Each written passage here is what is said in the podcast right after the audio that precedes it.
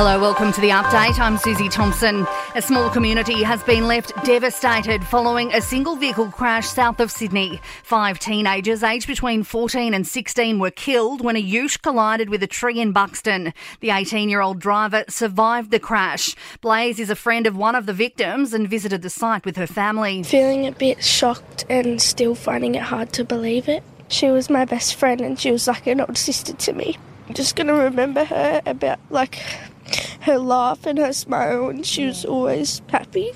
Speed and an overloaded vehicle are said to be factors in the devastating crash. Travellers arriving from 70 countries with foot and mouth disease have been banned from bringing in any meat products. The federal government is taking additional steps to stop FMD from entering the nation. Com- commercial imports of high risk products from Indonesia are already being stopped at the border.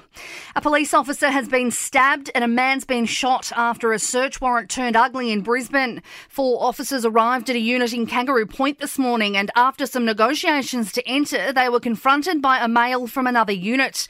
It's alleged the 38 year old stabbed a male senior constable in the chin with a 20 centimetre knife. Detective Superintendent Andrew Massingham says he then refused to stand down. One shot was fired by a, a junior uh, female uniform officer.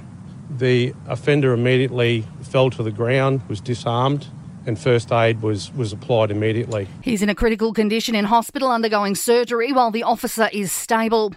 A jury has found a New South Wales woman guilty of helping to kidnap a Brisbane schoolteacher.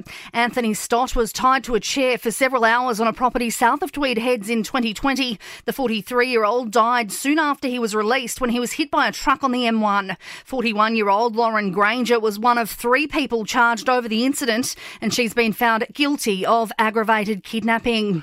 Consumer spending in cafes, accommodation, and on recreational pursuits has given the Australian economy a boost. Latest data shows the economy grew 0.9 of a percent in the three months till June.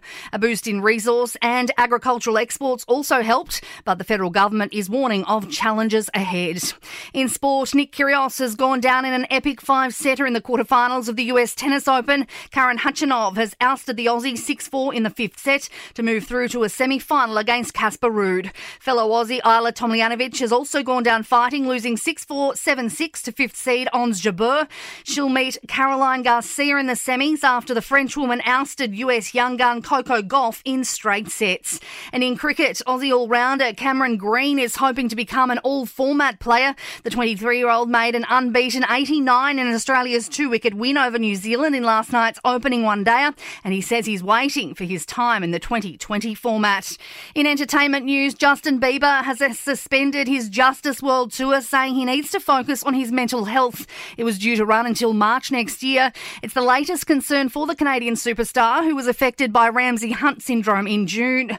And rappers Swizz Beatz and Diddy are backing Kanye West in his beef with Adidas. Diddy has vowed to never wear the brand again in an Instagram post, while Swizz Beatz has also urged Adidas to do the right thing on social media. And that's the latest from the Nova Podcast News team. We'll see you later on for another update. I'm Susie Thompson.